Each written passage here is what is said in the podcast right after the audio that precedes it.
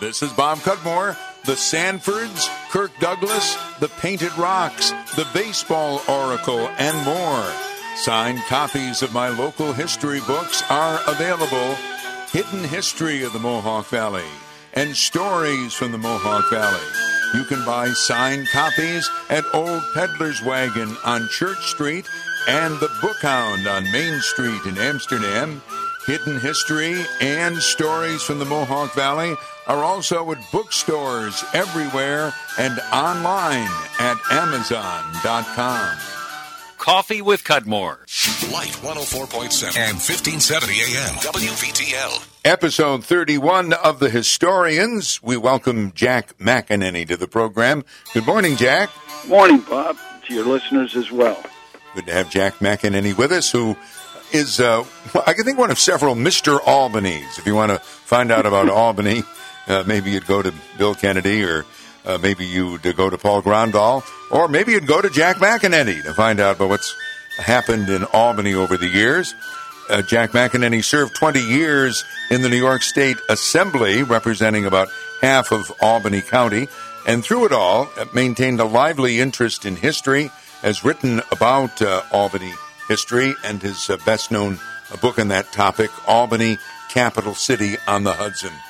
I'd like to go uh, go back to your your birth. Uh, as with all of our upstate cities, Albany, a city of neighborhoods. You're from the Pine Hills uh, neighborhood. I yeah. yeah, I associate that with the years I spent as a part time teacher at St. Rose. The St. College of St. Rose is in the Pine Hills, right? Yep, right in the middle. I went across the street to uh, VI, Vincentian Grade School, and uh, I lived across the street on Western when I was very little, and when then we moved up to uh, North Pine Avenue, where I was from age six till age eighteen.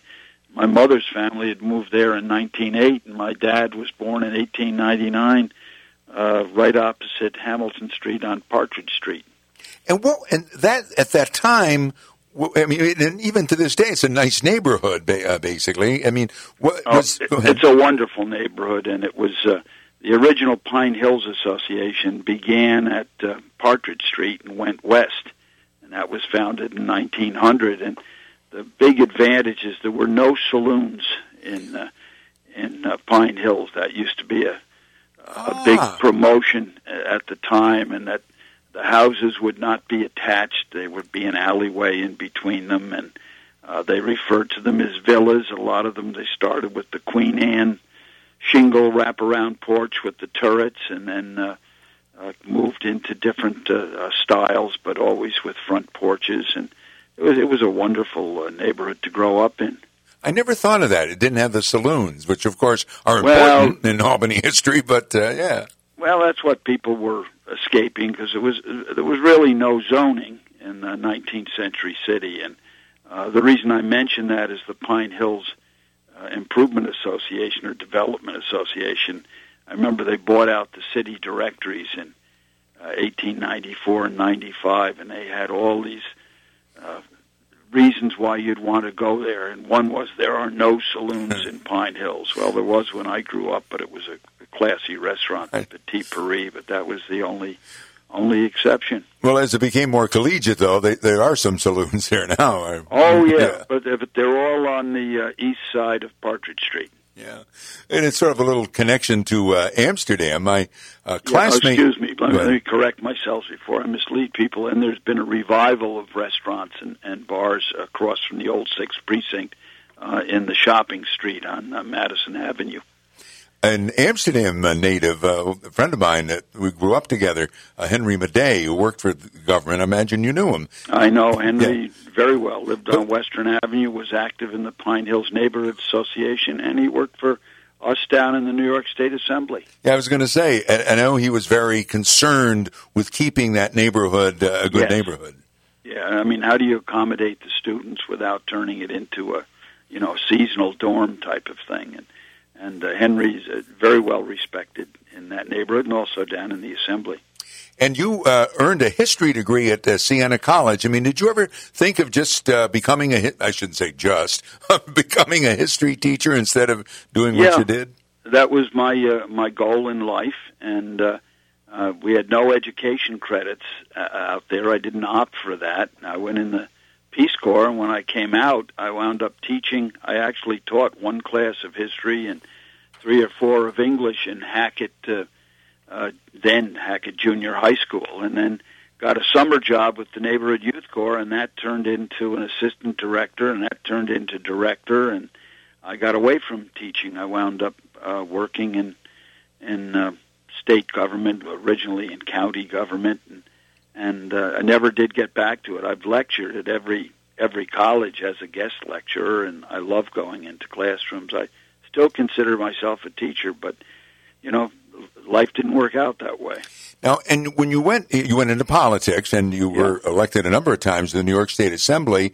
Uh, you know, and there was some certainly some drama in in some of your races. Oh yeah. I Well, believe- that, go ahead. That was in my late forties that I actually, because I used to be, uh, I used to spend federal money under the CETA program with Mayor Corning. I was there for almost twelve years as a city commissioner, and so I had to low profile the politics. But uh, then I uh, left uh, when Mayor Whalen came in. I worked for the state for a while. Then I worked for uh, Jim Coyne as the deputy county executive during some difficult years there. And then finally, I sort of broke with them all and said, you know what, I'm going to go against the organization and I'm going to run for the county legislature, which was a very dramatic uh, uh, campaign. Yeah. So, and you uh, did that as a write-in, correct? I did. It was a it, well, it was a traditional uh, uh, Democratic primary, and uh, it turned out to be a tie. There were a number of disputed votes. It dragged out for uh, well over a week. In those days, they used to open up the absentees every day the mail came in, and uh, there was a lot of publicity on it. And uh, eventually, they they certified the tie, which meant that the local committeemen decided who they were going to give it to, and sixteen to nothing, they gave it to the incumbent, who was my my opponent. He'd been there 18 years, and he was the majority leader of the county legislature, Richie Myers.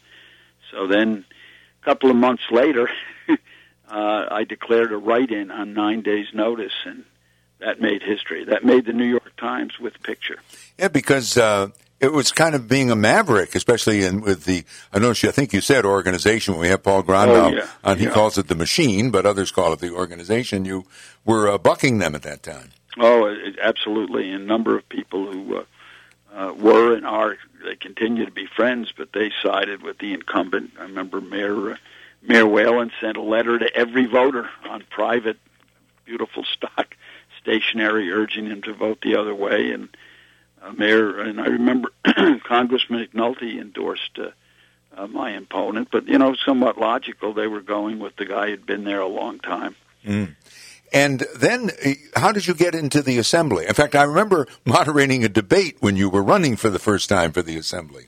Well, what happened is, is Dick Connors, who we all know now, had Alzheimer's, which was very hard to uh, diagnose back in uh, back in the early '90s.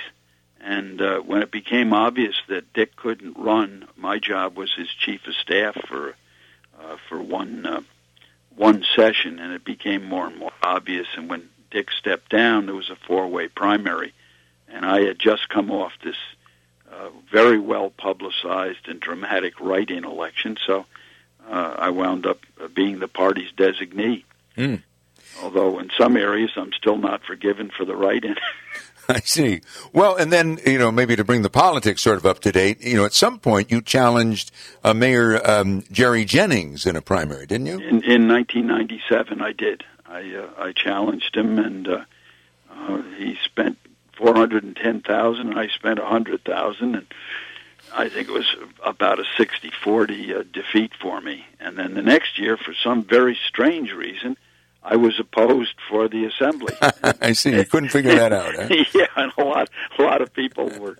It was sort of a payback type of thing. But then I, and uh, there weren't a lot of endorsements for me either, and I, I managed to beat back uh, uh, Gary Domalewicz handily, and uh, that made put, took me from a loser to a winner again, and I didn't have any serious challenges thereafter. But then a couple years ago, you stepped down. Why was that? Well, it was the even number of 20 years. It was the end of the old 104th district. Uh, I was in charge of the redistricting, but there was no way, uh, given the uh, the laws we have for civil rights and voting rights, there was no way you could not move the line far up the hill, and it uh, it bounced a lot of. Um, I lost a lot of the Albany territory, and I lost the hill towns, and then took Bethlehem, which I had not represented, and it was a very different district. And I I was on the agriculture committee for 20 years, and uh, the loss of the hill towns was uh, was difficult. Uh, city was fine, whatever part you gave me of it, but I thought, you know, it's time. It's a new district. Let's get a new person in there. Let's give them a fresh start. And uh, there was a four or five per people interested. There was a, a spirited primary, and uh, Patricia Fahy wound up taking most of my district, uh, plus Bethlehem, and then uh, John McDonald replaced Ron Canestrari, who left at the same time. Mm-hmm. And Canestrari's uh, district moved further up the hill in Albany, and so I have, in a sense, two successors. I still talk to Canestrari all the time, and Bob Reilly, I should mention, who represented uh, uh, Clifton Park and Half Moon and all of Colonie. Uh, Reilly decided to quit at the same time.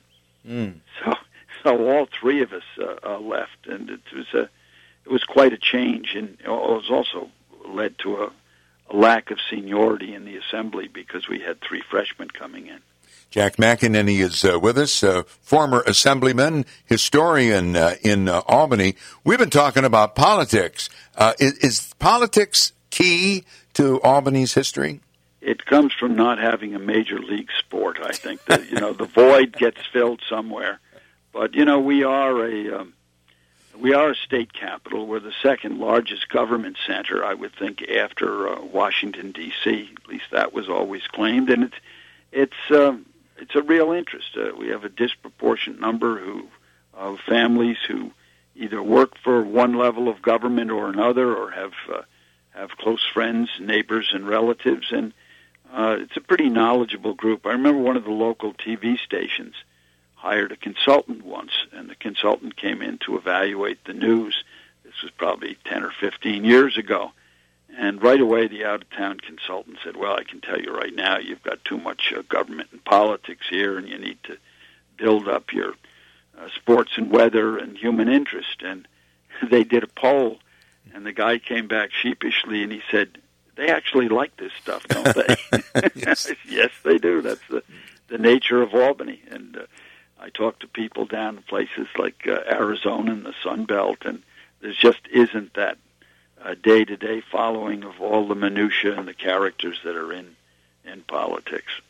Now, being in government and having an interest in history, you did have the uh, opportunity to do some things. There was, go ahead. Yeah, there was never a time that I didn't consider myself an historian. I, I wrote the book on Albany. I've done a number of documentaries, uh, and I do constant public speaking. I've got two speeches next week, and I maybe it's because I'm free, but uh, you know, but they're on historical topics. And uh, I thought it was very, it was a privilege to have a front row seat on history, to, to be a player, to, to be in those uh, uh, closed rooms in the case of, of Democratic conferences, for example, in the Assembly. And, uh, you know, it was a, a, just a, a very symbiotic relation to be in both politics and in in, uh, in history. Mm. It says here you led the effort to save Quackenbush House. What is that, and what did you do? Well, the Quackenbush House is now called the Old English Pub, and uh, I was, uh, in fact, I was working for the county. I ran the neighborhood youth corps and had not yet moved to Mayor Corning, and uh, I looked at it and I realized it was on the state demolition list. They were going to tear it down. Now the state will deny that now, but if you look at their artist conception of the Empire State Plaza the shot that's from the plaza to show the waterfront, there's nothing at the foot of Clinton Avenue but lawn. Mm-hmm. It's where the Clinton Avenue exit comes onto Broadway. Mm-hmm. And I had known because of Morris Gerber's books, uh, his old Albany books, mm. that that building was where uh, gentleman Johnny Burgoyne stopped and refreshed himself before he went through the stockade, through the city gate, which was up by Orange Street. And I knew it went back a long way. I would say, and I think uh, Bob Arnold, who was county historian before me, I was county historian for a while, in addition to being deputy county executive. We both believe it's built in uh, 1683. And uh, it would have been a shame to lose that. Mm-hmm. So I switched jobs at the time, and I went to work for Mayor Corning. And I met with a few friends, and we formed a not-for-profit company, the, the Albany Restoration Association. And uh, with the idea of challenging the state to sell it for a dollar just so they couldn't say nobody cared and nobody wanted it. So I switched jobs to work for Mayor Corning on what was originally going to be a temporary type of thing to get a, a grant up and going and what was then called manpower planning. And I thought, gee, I better explain it to him. So I told him, and he said, um, "What are you doing Saturday morning?" I said, "Nothing. What would you like?" He said, "Meet me at the Quackenbush House." So, so he came down at nine o'clock on a Saturday morning, and the place was a wreck. There was no a second. There was no principal floor on it. So you walked in, and there was the cellar filled with uh, uh, with muddy water and a ladder up to the second floor. And Corning comes down. It was the month of May, and he was wearing a pearl gray suit. and I thought, this is not going to work out well. He's going to be filthy if he's going in that building. We had made arrangements. Somebody opened it up, and he went up the ladder, and he wandered around through the place. And uh, I noticed there was a dead rat nearby, and it was in real rough shape. And he went down, and he said, well, you got a Dutch house there. Come and see me Monday morning. So I came in on Monday morning, and he said, "Now, do you want this?" I said, "No." I said, "I, I really don't want it, I, but I don't want the state to tear it down." He says, "That's a good thing because you'd really lose your shirt on it." He said, uh, "But you're right; it should be saved. I'll have the city uh, or the state give it to us, and the city will own it, and we'll." Restore it for some purpose, and that's what saved the Quackenbush House. Really, and and that's what became. Wasn't it a visitor center, or is it still a visitor? No, the visitor center is in the old water department across oh, the street, okay.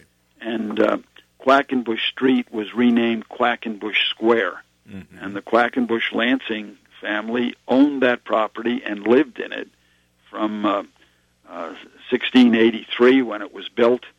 Put a big addition around 1790 when Colonel Henry Quackenbush became a, a state senator and a presidential elector, and uh, they were there right up until 1865. But the neighborhood had gotten very commercial, and then they sold it, I think, in '68, and and uh, it was turned into oh, a bakery, a bar, a drugstore, any number of things. But what is it now?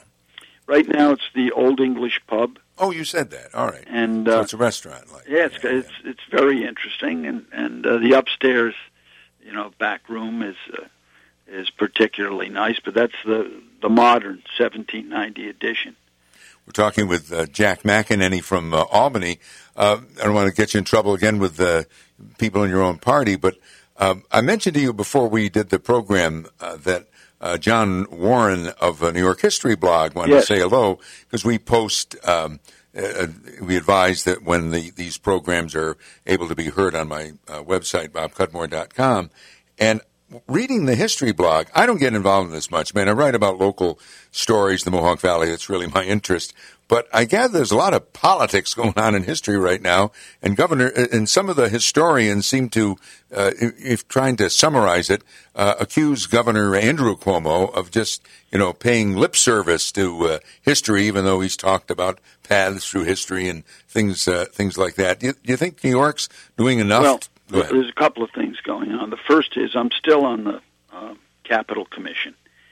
What the governor has done with the Capitol has been fabulous, uh, but for budget reasons, it's not open on Saturday and Sunday. But if you haven't been to the state capitol and you do have doubts as to the governor's interest in history, you'll be blown away because he's really uh, he's opened up a lot of the barriers are are gone and the uh, Hall of Governors is uh, wide open. You can just wander through. You don't need a guide and and appreciate the art or the personalities. And he's put in a Hall of New York with uh, uh, borrowed paintings from some of our best museums. He's really done a wonderful job with the state capitol, and and speeded up the completion of it. I was always afraid because of the budget it would come to a grinding halt because Governor Paterson was all set to take down the uh, the scaffolding uh, or you know the big cranes, mm-hmm. and it would be a fortune to put them up again. But he he did, did a good job. What he's embarked on is a program which is called Path Through History, and Path Through History at this stage is a lot of signage, and you've seen them, Bob. I go out through the Mohawk Valley all the time. In fact, I belong to the Fort Johnson group, you know, Montgomery County Historical, and you'll see them, and they get you off the by off the uh, highways onto the byways and tell you different things. But uh, also, he's got a program with apps. You know, it's a new generation. And so if you see something you're interested in, you go onto your cell phone and it tells you what's there, what the hours are, and so on.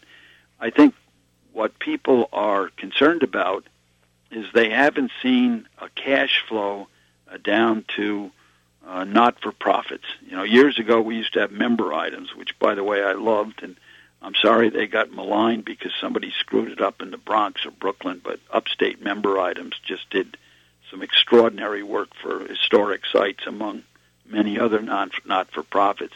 I think there's another stage that hasn't happened yet, but a lot of the uh, groundwork for path through history, uh, the symbol of the capital, and uh, going into the apps, I think you'll see that blend with uh, I Love New York and get it down to a grassroots level. People are waiting for that, and it hasn't really happened yet, but a lot of foundation had to be built, uh, put in before you built the full structure.